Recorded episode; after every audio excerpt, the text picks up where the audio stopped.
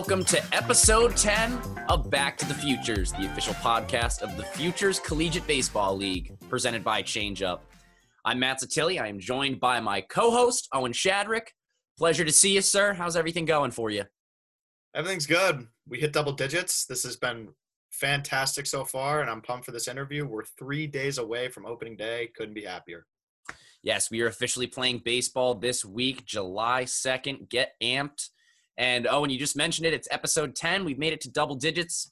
We've had some fantastic interviews and we've heard some great things back from some of our guests recently. What's been your favorite memory and just your favorite part of the podcast so far? That's tough because all these interviews have been fantastic. Um, I'll give two things. Number one, the Red Sox getting getting more uh, favorite teams over the Yankees. That's been that's been great. But episode nine, having Cam Cook say that dill pickle seeds were his favorite. that's that's that's special. Yeah, you were itching for that. You had the dill pickle seeds ready in hand to show, and I'm oh, happy oh, yeah. for you. That was a big moment. That Thank was you. a big moment. I would say so far, just hearing some of the baseball memories and some of the experiences that these guys have, like hearing that, you know, for example, Brad Smith got a ring from Jerry Reinsdorf and that he was part of the White Sox organization. Andy shared a really cool memory coming up this year and just hearing what the Futures League means to everyone. I mean, this is such a special league. And once again, credit to Joe Paolucci, our boss and commissioner, and everyone in the organizations and all the local health officials who've made this possible. We're so close to playing. And we finally start on Thursday. So uh, we got a great interview with Andy Theriault, the manager of the Brockton Rocks. So let's get on into that. Here is Andy Theriault. At this time, we now welcome on a very special guest. It is Andy Theriault, the field manager of the Brockton Rocks. Andy, welcome to the podcast. Thank you so much for joining us today. Yeah, thanks for having me, guys. Uh, I've been enjoying enjoying all the episodes so far. Um, I don't think I've missed one yet. You guys are doing a great job. It's it's been great for the league. Uh, you guys are doing a terrific job. Thank you so much. Great to hear that as always. And we're hitting double digits today. It's our tenth episode, so great to have you on. And after Ray Garino, you're our second manager, so we're starting to make our rounds around the front offices and around the uh, managerial ranks too.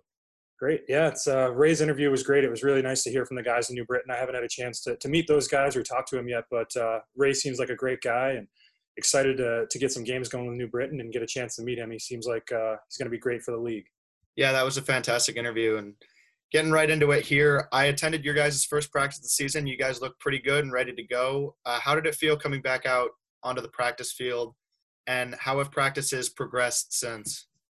Oh, I felt great. Uh, I, I, described it to someone the other day. It was it was like a combination of uh, your first day of little league practice and, Christmas morning. Um, the the smiles were, were huge. I mean, the guys just to get their cleats back on and and get on the field. Um, the sound of the baseball, you know, off the bat was great. Um, so it was fun. That first day was, was fantastic. For me, it was three months to the day. My, my college team, we had played a game on March March 15th, I think that was June 15th when we had our first workout. So it was uh, three months to the day for me. So it felt really good. And then uh, transitioning into what we've been doing the last uh, week and a half or so, um, it's been great. We we've we had our first two live sessions earlier this week. Um, really excited about our pitching staff. Um, I think we had four or five guys that were at 90 miles an hour or above. So um, that's that's encouraging to see. Um, hitters are a little bit behind, which is to be expected. It's been anywhere from three to four months for those guys, but practices have been great. It's been uh, exciting for sure.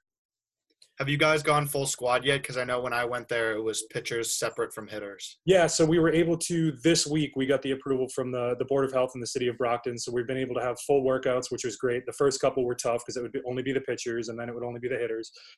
Um, those guys were able to get their work in, but now for the last week or so, we've been going full squad workouts, and um, it's been great to, to for the guys to get a chance to meet one another. There's a lot of guys that were former travel ball teammates, high school teammates. Um, so they were a little bit surprised to see some of the guys that they had played with years prior come back, and uh, we're excited to get going now that we've got everyone.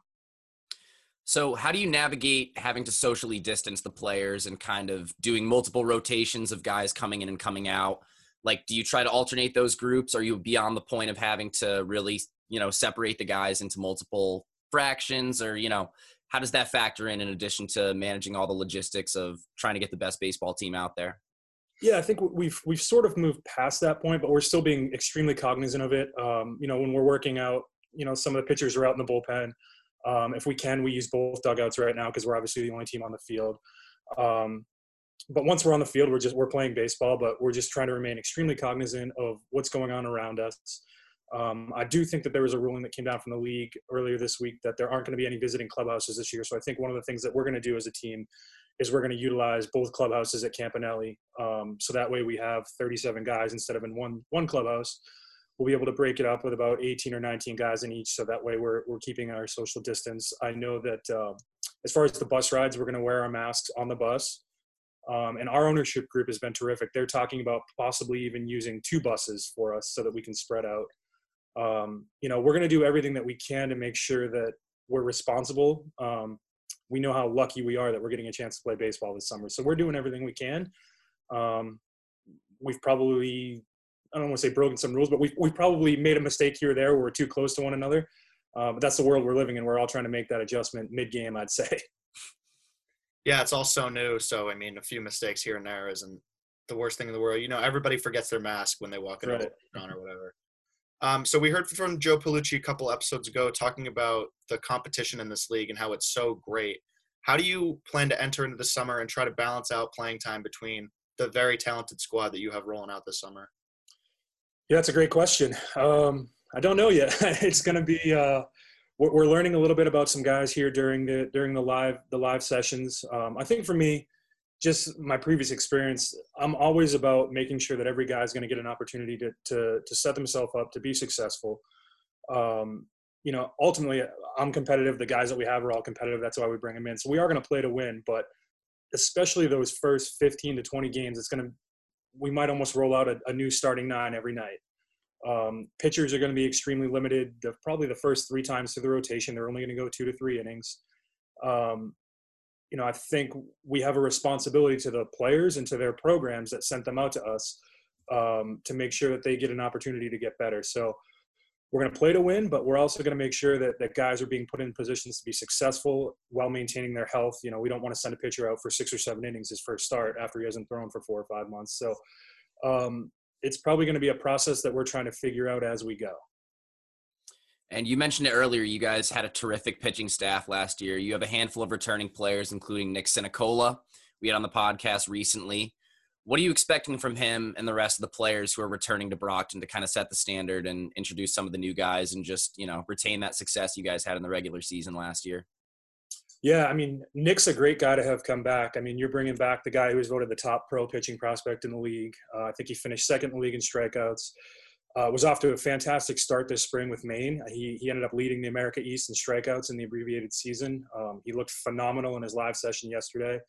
Guys gravitate to him. He's a, he's a quiet guy. He's a quiet leader, but um, the guys really gravitate to them. He leads by example. Um, we have Justin Garcia, who who played for us last summer. He, he looked terrific in his live session. Um, Chris Knight is another guy who finished the summer with us last year.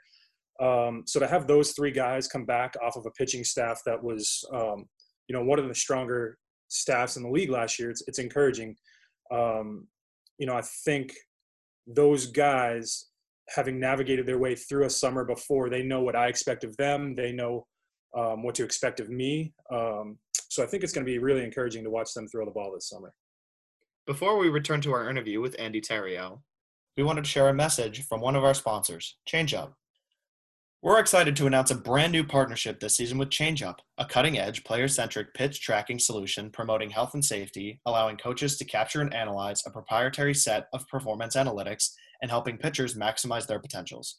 Coming to baseball programs around the world this year, ChangeUp eliminates the administrative overhead associated with adhering to pitch count regulations, allowing coaches to focus on baseball. Coaches and parents at all levels, Little League, AAU, high school, and the collegiate level, take notice. Changeup is the clear choice to ensure your pitchers aren't being thrown too much or too often and are getting proper rest. Together, we can make this great game even better by protecting arms and ensuring compliance with pitching guidelines. For more information, visit ChangeUp's website, www.changeup.io. That's www.change-up.io. ChangeUp, every pitch counts. We now return to our interview with Andy Theriault. Yeah, and with those returning guys, you also have plenty of new guys coming to the Rocks this summer. Can you give us a little preview of what should we what we should expect from the new additions to the Rocks this season? Yeah, I think um, we're going to be very athletic. That's for sure. We have a couple of guys that can play all over the diamond. Um, I think our offense last year, I want to say we, we might have led the league in, in quite a few of the offensive categories, uh, runs scored possibly. We're probably not going to be that type of team again this year. We have um, quite a few young guys. We uh, we went uh, high school heavy with some high end potential talent, but there's also going to be some room for some growing pains there. Um, I expect us to play play very strong defense. We've looked really good in the live sessions. Um, we have three or four guys that are capable of handling the shortstop position, so I, will feel confident putting them at second base or third base. Um, I think pitching is going to be the strength, but but there's a handful of guys. I think you know Jake Gelof is a name that a lot of people might recognize. We had his brother Zach with us two summers ago in Brockton. Uh, Zach was just named a second team All American at Virginia this year after his sophomore year. Um, his younger brother Jake is going to be with us this summer. He's going to Virginia next year, penciled in to play some short and some second for them. So he's a guy that we're really looking looking for some uh, exciting stuff from. Uh, we have Joel Lara from Franklin Pierce, who's going to play center field for us. Uh, Joel was off to a fantastic start for for Pierce. Um, his on base percentage was like 520 this spring. So that's a guy that we're going to pencil into that leadoff spot. And if he's getting on at a 520 clip, I think that might help the offense a lot. Um, but yeah, there's there's a lot of encouraging young talent that we have. So we're looking forward to seeing those guys. And last year, you mentioned the stats. You guys led in triples, home runs, slugging percentage, and OPS. So it'll be nice to see which categories you're leading in at the end of this summer.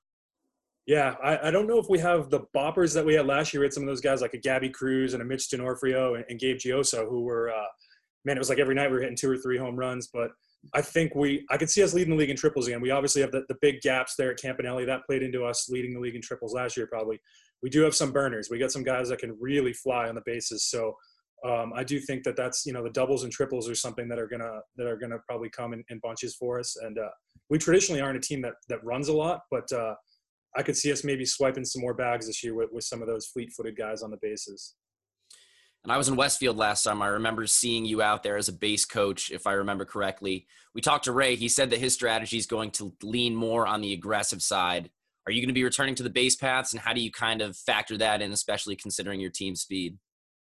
Yeah, I'll, I'll be back out at third base again this summer. Um, I'm aggressive by nature. Um, balls in the gap. I, you know, I love guys scoring from first base. I like to see us go first to third.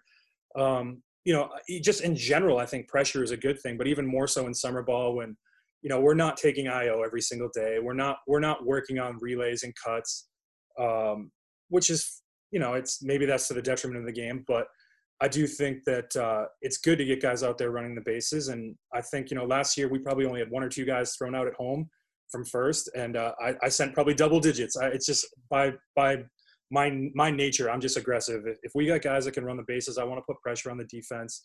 You know, if we hit a ball out to the left center gap at Campanelli, that's it's 385 feet. So let's make that outfielder make a 200 foot throw, and then make that middle infielder make a strong relay throw. So you need three good things to happen in order to cut us down at the plate. So it's something that I've always kind of been as a base coach, and, and we're probably going to lean lean in that direction again this summer as well. So you touched on it earlier, talking about the combination of Christmas morning and first Little League practice and the three month hiatus. You know, what does it mean for you to get back out there on the diamond and coach these players who had their seasons cut short in the spring and who are just itching to play baseball again? It means the world. You know, it's uh, it's something that I don't take for granted. Um, I was really wondering what I was going to do with my summer if we didn't have baseball. Um, I'm a guy that, you know, my entire life, spring and summer has been baseball, and by by mid-April, it was like I was ready to snap. You know, everything was agitating me, and uh, just knowing that we're one of the few leagues across the country that's going to get an opportunity to be out there, it's it's something that we're not taking for granted. It's something that I personally am not taking for granted. Um, I love collegiate summer baseball. There are a lot of people that that have a lot of bad things to say about it. It's summer ball and it's not taken serious, but um, you know, I think by and large, for the most part, 99% of these guys are out here because they want to compete, they want to get better, they want to measure themselves against some of the best players in the country. Um, it just means the world to be out to be able to be out there on the field with those guys and, and watch them go about their craft. And uh, I, I'm I'm really excited to get going here soon. It's it's going to be an even more fun summer than it typically is. Yeah, staying on the sentimental track a little bit, what's it like to coach the Rocks, and what does the FCBL mean to you as a whole?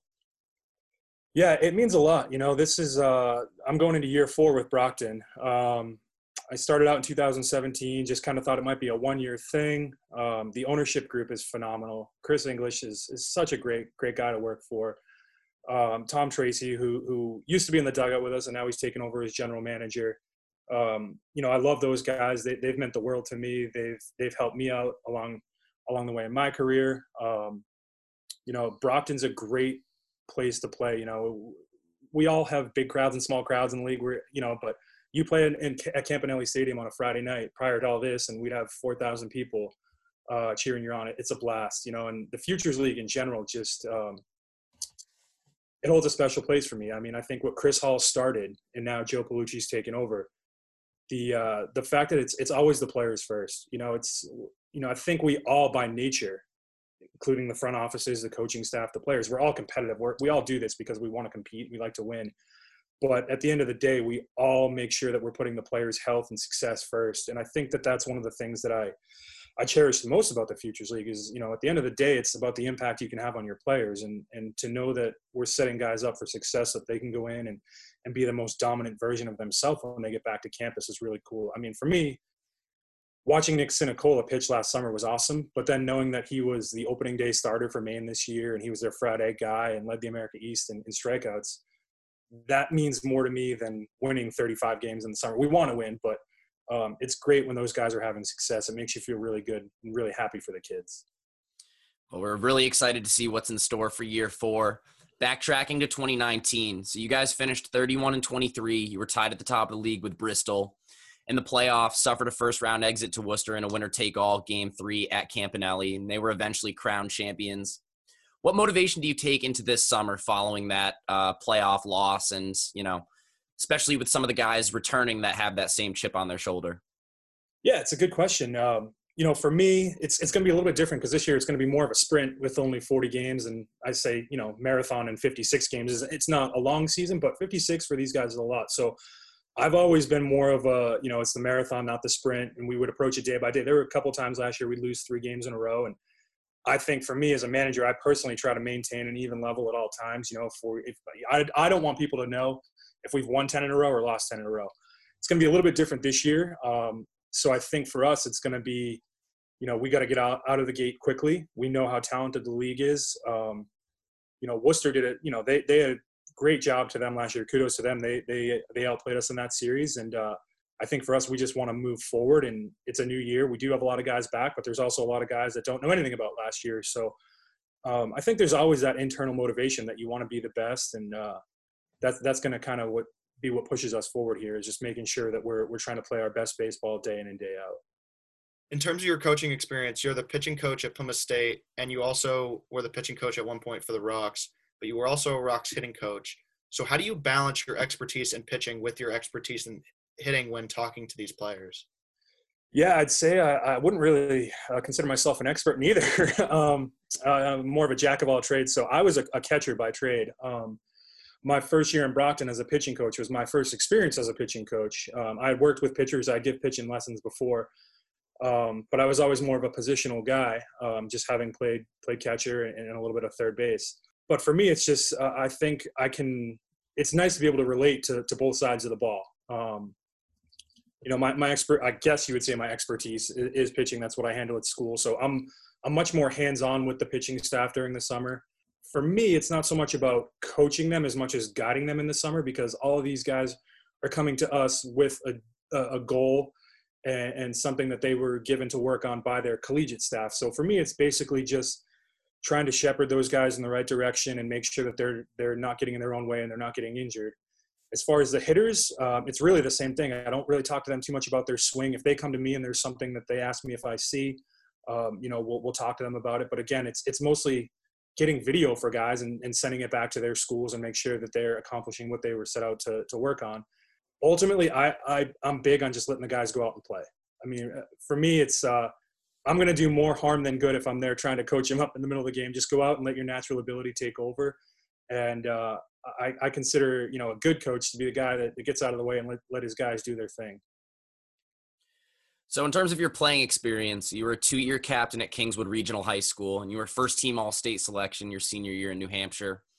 You know, you kind of touched on it, but what skills as a catcher do you bring that helps you relate to pitchers, having not played that position? And as a player, how do you translate and kind of look back on the coaches that you've had experiences with and try to take those lessons now to your players? Yeah, I think for me, um, I grew up uh, loving loving the the position of catcher. I, I really like being involved. I, you know, I, I, never really wanted to be a pitcher, but I didn't like the the inactivity. I mean, we'll, we'll say it. There's inactivity in the game when you're playing shortstop. You might might not get a ball a game. So, you know, I, I grew up fortunate enough that I, I got to watch some really great catchers. We used to go to the Portland Sea Dogs games a lot when I was a kid. So we saw like Charles Johnson and Mike Redmond, who were two guys that had terrific big league careers. And then being a New England guy, I just absolutely cherished watching Jason Varitek. So for me, the thing that I loved the most about Tek was he he always took pride in getting his pitcher through a game. And uh, you know, if he hit 280 with 15 home runs, you took that as a cherry on top. So that was kind of for me personal. I, that was what I wanted. You know, if I could get my starting pitcher through a game and, and he had us in position to win a game, and I got a hit here or there, great. But it was more about helping my teammate get through a game and putting us in a position to be successful. And I think that's kind of translated to my coaching. It's not so much about you know what can i do to to you know make sure we're all getting you know first team all state accolades or all conference but it's what can i do to help that pitcher get through the lineup enough to give us a chance to win um, so that's kind of how i approached my my position as a catcher and translated it to my my pitching coach days um, but yeah i was super fortunate that had a lot i had a lot of coaches that um, gave me a lot of responsibility um, i was fortunate enough to never really play for a coach that called pitches. They they let me do my own thing and call my own game, and uh, that's something that I've done as a coach. I let the, the pitchers and catchers call their own game. I think there's something to be said for learning on your own. If if if I call a pitch that you're not confident in and you give up a hit, you're not going to trust me. If you throw a pitch that you want to throw and you give up a seven foot, 700 foot home run, if you can come in and give me an explanation as to why you threw that pitch, all right, maybe it wasn't the right reason, but you had a, you had a reason. So I think there's there's some value in in taking ownership for what you're doing on the field. And I, I, think you know that was beneficial to me. So that's kind of how I've approached my, my career as a coach. I want the guys to go out and succeed and fail on their own, and I just want to be there as a safety net for them. Sure, very valuable mentality. Uh, touching on your other athletic abilities, so you also played football in high school. You were an all-state selection as a defensive back in 2004. What was that experience like? I loved it. Uh, there's times that I, I, miss playing football a little bit more than baseball. Um, there was something about those Friday night light games, you know, where you're, you're, out there and the whole school and the whole town is there. And it's some of the best times of my life. You know, some of my best friends were, were guys that I didn't play football or I didn't play baseball with. They were football teammates. And, you know, you go through those two days in August and you're sweating and you're, you're, you're bruised and you're bleeding. And then, you know, you, you go shower, you go to lunch, you go for a swim and you come back for the second practice of the day. So, uh, you know, my best friend was, you know, I played quarterback and my best friend was the running back and we played in the defensive backfield together. He was the best man at my wedding. So um, that was such a, such a fun time there. You know, I look back on, on those four years of playing football as some of my favorite times for sure. How was your trash talk game? Cause I know that football, there's a lot of, there's a lot of talk all over the field. Yeah, I, I, had a big mouth. Not something that you could do in the baseball field so much. You know, you kind of have to be a little bit more reserved um, it's funny. I tell people a lot of times. I, I was like, I, I, was almost like I had split personality. I would flip a switch when the when it was time for the to game for the game to start. I was, uh, yeah, I was a big trash talker. Um, talked a lot of a lot of smack on the football field. Well, you walk the walk and you also talk the talk, given that selection. yeah, I hope so. I, that, that's the thing. I feel like uh, I was able to back it up a little bit, and that's that's the hope. You don't want to talk it if you can't back it up. Should we warn uh, opposing managers about your trash talk this year? I hope not. I'm, i think on the baseball field, I'm actually a pretty even keeled guy. Um, and we actually have a great relationship with the other managers in the league. There actually might be trash talk, but it's more more sarcastic and in, and in fun. Uh, you know, K-Jax up in Nashua is a, is a really good friend of mine. Um, I actually played AAU baseball for Kyle's father's program, the New Hampshire Grizzlies. Kyle's a couple years older than me, but uh, so Kyle and I have a great relationship. Uh, I love Alex Dion and Worcester, so uh, I hopefully I won't be talking too much trash to those guys. But you never know. We get we're all pretty competitive guys. Andy, you also coached the All Star game last year. Can you tell us a little bit about that experience and what was that like to get all the league's best together and coach them all in one place? That was uh, so much fun. Um, I kind of had an, an, inclination going into the, the the start of the the weekend that there was a shot that I could do it. Um, the night before the All Star game, we were playing Pittsfield, and we were a half game behind Pittsfield, and we already knew that that Odie was going to be managing one of the teams. So Getty and I were were basically coaching for the All Star bid, and that, that's probably the one time in my life on a baseball field. I'm like, ah, oh, you know what? I'm okay if we lose. Getty can be the manager in his home ballpark. That would have been really cool. I think we ended up like we I think we ended up blowing him out that night. Getty was like, huh, you got to coach tomorrow. Like I'm going to kick back.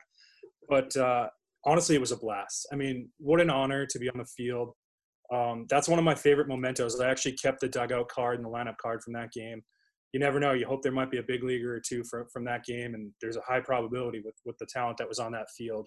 What a blast! I mean, Wahconah Park is, is, one of the one of the true gems in New England. Pittsfield, uh, those fans always show up. They always show out. It was a great environment. It was a great day. Um, and then to just to get to the you know shoot the breeze with those guys during the scout day and during the home run derby you get to hang out with a guy like angelo baez who you compete against or a guy like uh, you know jackson peterson who you compete against and you're like man you know it's really nice to just be able to talk baseball with these guys and and hear about their experience this summer and what they've enjoyed and what they're studying in school and where they're from so it was uh, it was great it was more of a it was more of a team award because it was you know our team had had won the second most games at that point so you know, I was thankful that my guys got me there. Um, but yeah, what a blast! So much fun, and uh, really looking forward to watching the, the career of those guys that played in that game, and hopefully we get a few big leaguers out of that. And I'm sure it was also super rewarding to see your boy Nick Sinacola take the bump too as a starter. You know, sure it's kind of like a proud managerial moment, but he had an awesome inning. I believe he had two strikeouts in his first inning work. You know, how cool was that? Yeah, it was phenomenal. There were so many guys that were deserving of that start. Um, I think, you know, once I found out that I was going to start, though, it just meant the world to me to be able to, to give the ball to my guy. I think that's, you know, one of the things that when you do manage an all star game, you, you do get to kind of reap some of the benefits. And, um, you know, we were fortunate. I think we had seven or eight all stars that day, but Nick had been a guy to that point that had really gotten us there. I mean, super dominant in the first half. Um, so proud of his success. And, and, you know, I said to him on the bus, I said, Hey, Hey, you, you want the ball? You want to start? And, you know, he was like, heck yeah. I could ask him that any day of the week and he's going to say, heck yeah. But um, it meant the world to be able to give him the ball and then to watch him go out and, and kind of, uh, you know, reaffirm what we thought that he was one of the best pitchers in the league with two strikeouts against the best hitters in the league. It was so much fun to watch, and it's fun to watch Nick pitch every time. But that night was was really special. I'm sure you also touched on the scouting day and enjoying the time you spent with the players. How do you view the setup that the league has this year, where you and Worcester are going to be sharing a scout day and just, you know, have the players still get an opportunity to get looks from scouts in that early August window? Yeah, it's great. Uh, that was one of the things that we were most concerned about when we knew that we were going to lose the All Star game was a scout day. That's that's you know honestly one of the biggest days of the year for us. Uh, we had a player in my first year in Brockton, uh, 17, Aldrich DeJong, who uh, he ran something bananas like a six four sixty at the pro day and got swarmed. Like the scouts went, ran right up to him. And then uh, the following year, he got drafted in the 18th round by the Dodgers. So, I mean, it's it can make or break a, a, a chance at a guy's career. So, phenomenal job by the league being able to make that happen in those three days. It means the world to us as coaches because, you know, ultimately that's what I'm doing this for this summer and every summer. We're, we're doing it because we want to win, but we're doing it because – we want every single guy that throws a uniform with the FCBL logo on it to get an opportunity to, to follow their dreams and further their careers. So uh, I think it would have been a big disappointment if we weren't able to make it happen. And, and the fact that Joe and the rest of the, the, the guys in the league were able to put this together means the world. So hopefully we get we get those guys out there in front of the scouts and they're able to show what they can do and it, it gets them that next step in their career. Yeah, and a big part of this league is showcasing all levels of the college game, including the D2 and D3 guys who not might not get as many looks. So we we are obviously very happy too with the scout day, and that should be a lot of fun in the beginning of August. Yeah, I think it means the world to those guys more than the D1. I mean, it means it means a lot to all of them, but you know those Division three guys. Again, going back to my first year in 17, we had Mike McCaffrey, who was a pitcher from Division three Wesleyan, and Joe Silva, who was an outfielder from Division three Concordia Chicago and they were the pitcher of the game and the player of the game in the All Star game. And I think it was, was a one nothing game. Two Division three guys that got to showcase their stuff before the game and then again in the game. You know, those guys cherish that because they might only play in front of 40 people, and 17 of them are grandma, grandpa, mom, dad, aunt, uncle. So those guys, that's a really big draw. I know last year we had a couple of guys that weren't participating in the All Star game um, that came along to participate in the Scout Day because they were Division two, Division three guys that were upper 80s pitchers and you know hoping to maybe pop a 90 and, and get that chance to be seen. So um, it's a really big thing for the league. It's it's one of the big selling points when we try to get players here.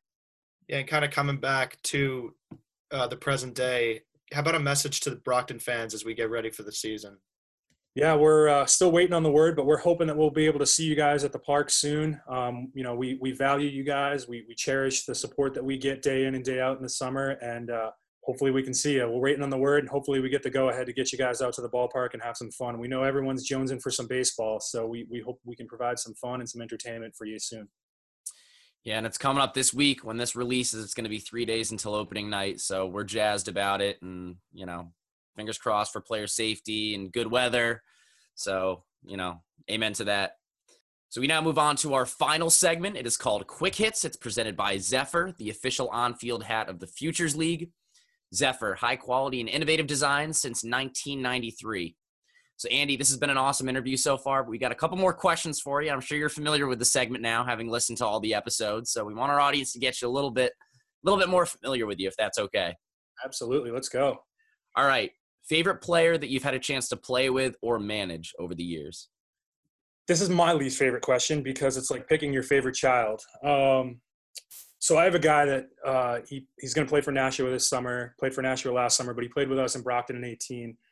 Um, Jack Arend is a guy that Jack and I text a couple times a month still. Um, we're both New Hampshire guys, uh, both Division three guys, both catchers uh, two of the most sarcastic people you're ever going to meet. Um, I love Jack. The only difference between Jack and I is he's still not tall enough to ride the rides at Disney World, uh, and I tell him that. But um, no, he's a guy that we just razz each other constantly. Um, I'll razz him from our dugout when he's at the plate.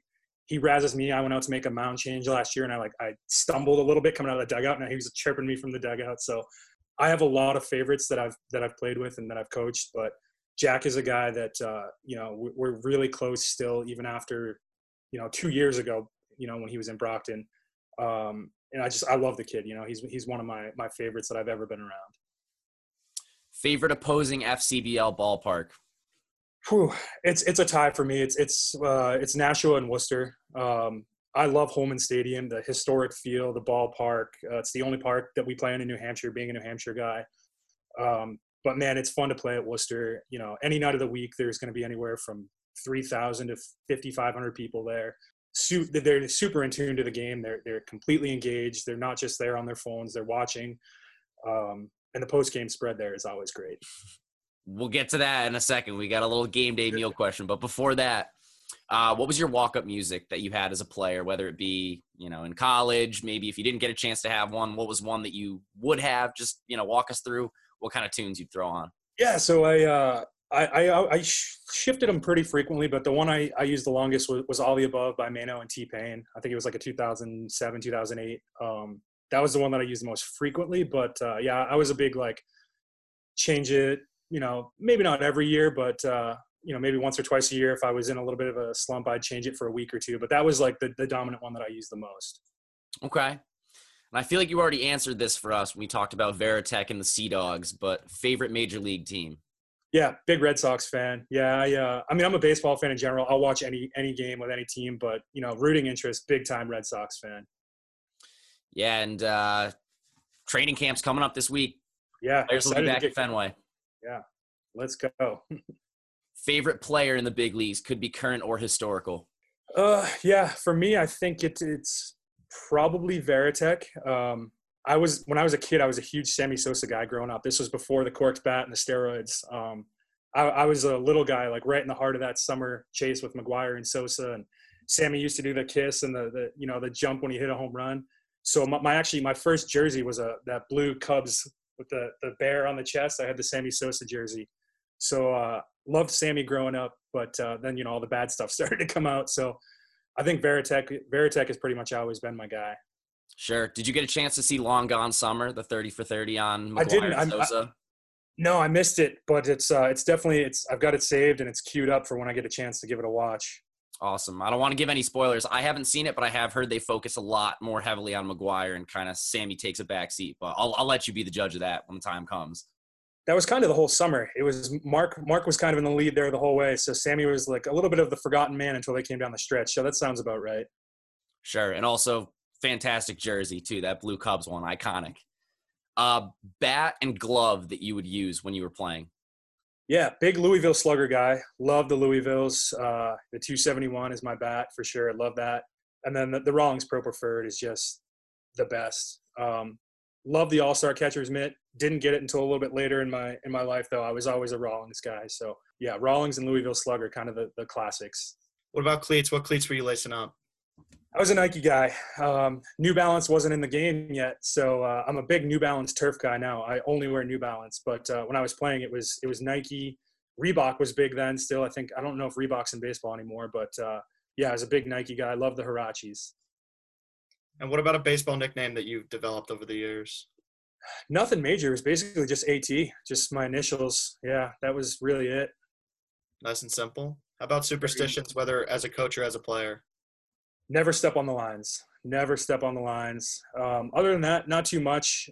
I guess I say not too much, but I guess not too much in the baseball realm. You know, never step on the lines. Um, I always got dressed the same way. You know, it was always left left foot, left arm first. You know, if I taped my wrist, it was left wrist first, then it was the right wrist.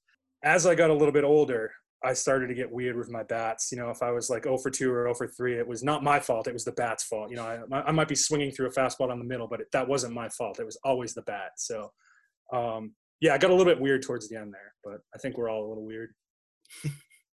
yeah, you got to blame the bat. I mean, it's always the bat. Yeah, it's always For sure. Yeah. It's why I'm not. It's not. It's why I'm not in the bigs right now. I never had a good bat. and then how about you mentioned game day meals? How about your favorite game day meal that you either ate as a player or now in the FCBL? Uh, I think the classic is Chick Fil A. Anytime we're on the road and we get Chick Fil A after a game, that's just that's the best. But uh, anything they serve at Worcester is it's always phenomenal. The Creedons do such a great job, so we like going to Worcester. Any any meal that we get at Worcester uh, is, is, a good meal. And then bubblegum or sunflower seeds. What's your preference? Uh, not too big on either, but definitely more of a seed guy. Any flavor or brand in particular? I do like the Davids, and uh, I go back and forth. Uh, I like the barbecue big time. That's probably my my go to, but can't complain with the ranch either. Both very popular answers. Yep. And then final question for you: How about a favorite all time baseball memory? So this one's a little bit of a story. So um, I was fortunate back out in the early uh, 2010s. My wife was getting her master's at Northwestern. We were living in Chicago, and uh, at that time, I was working full time at a travel or at a facility, coaching travel teams and and giving lessons. And um, we had a great facility and we'd have a, anywhere from a half dozen to 10 big leaguers in there in the winter working out. Um, so his last year before, yeah, his last year when he retired, um, Kerry Wood was coming in there to work out. And um, I actually got to catch Kerry Wood's bullpens before he left for spring training. And I've been around quite a few big leaguers, but it's the first time in my life that I've been starstruck because I'm a bit of a historian and you can count on one hand the number of guys that have struck out 20 hitters in a big league game and Kerry Wood's in that group. So being back there catching Kerry Wood throwing a bullpen was probably the the coolest experience that I've ever had around baseball. Um, so much fun to to be back there and, and watch that guy go about his craft. Now, did he throw you any junk that you couldn't handle? Did he try to take it easy on you? Did you, did you feel it in the in the uh, in the hand the next day? No, he let me have it, but I tell you what, he learned. I think the year before he got traded from Cleveland to, to, New York for the Yankees for the stretch run, so he had actually learned the cutter from from Mariano. So he threw me a cutter, and I mean, for the first like 49 feet, I'm like, this is not a good pitch. And then in the last like six and a half feet, it darted like 18 inches, and I was like, I think I barely got the web on it, and I was like, oh, that's a big league cutter. um, but no, he was great, man. He he was just just getting his work in, and it was uh, yeah, there was a little bit of soreness in the hand the next day. He could still he could still throw it a little bit, but yeah, to see that cutter, I was like, all right, now I know why guys uh, have a hard time hitting in the big leagues. Hardest thing to do in sports, they say. No doubt. Well, Andy, thank you so much for joining us today. This was tremendous. Uh, best of luck with everything, and we're really excited to visit and hopefully see you soon at Campanelli. Yeah, thank you again, guys, for having me. This this was a blast. It was fun talking to you guys. Uh, keep doing this, uh, you know, as well as you are. This has been great for the league, and I know I had a blast today, and I'm sure that, that everyone everyone's looking forward to getting on here and talking to you guys. This is great exposure for for our players and for our league. So thank you for that, guys. Awesome. Yeah, thank you so much for the kind words, and uh, you know, we're telling everyone to subscribe. We're streaming on iTunes, Spotify, SoundCloud, and YouTube. We got releases on Monday and Thursday. But for now, this has been episode 10 of Back to the Futures, the official podcast of the Futures Collegiate Baseball League. As we mentioned, episodes coming out Monday and Thursday. Nick Sinacola's been on here. Andy Theriault's been on here. So we got the Brockton presence going a little bit. Thank you so much for tuning in. We'll see everyone soon.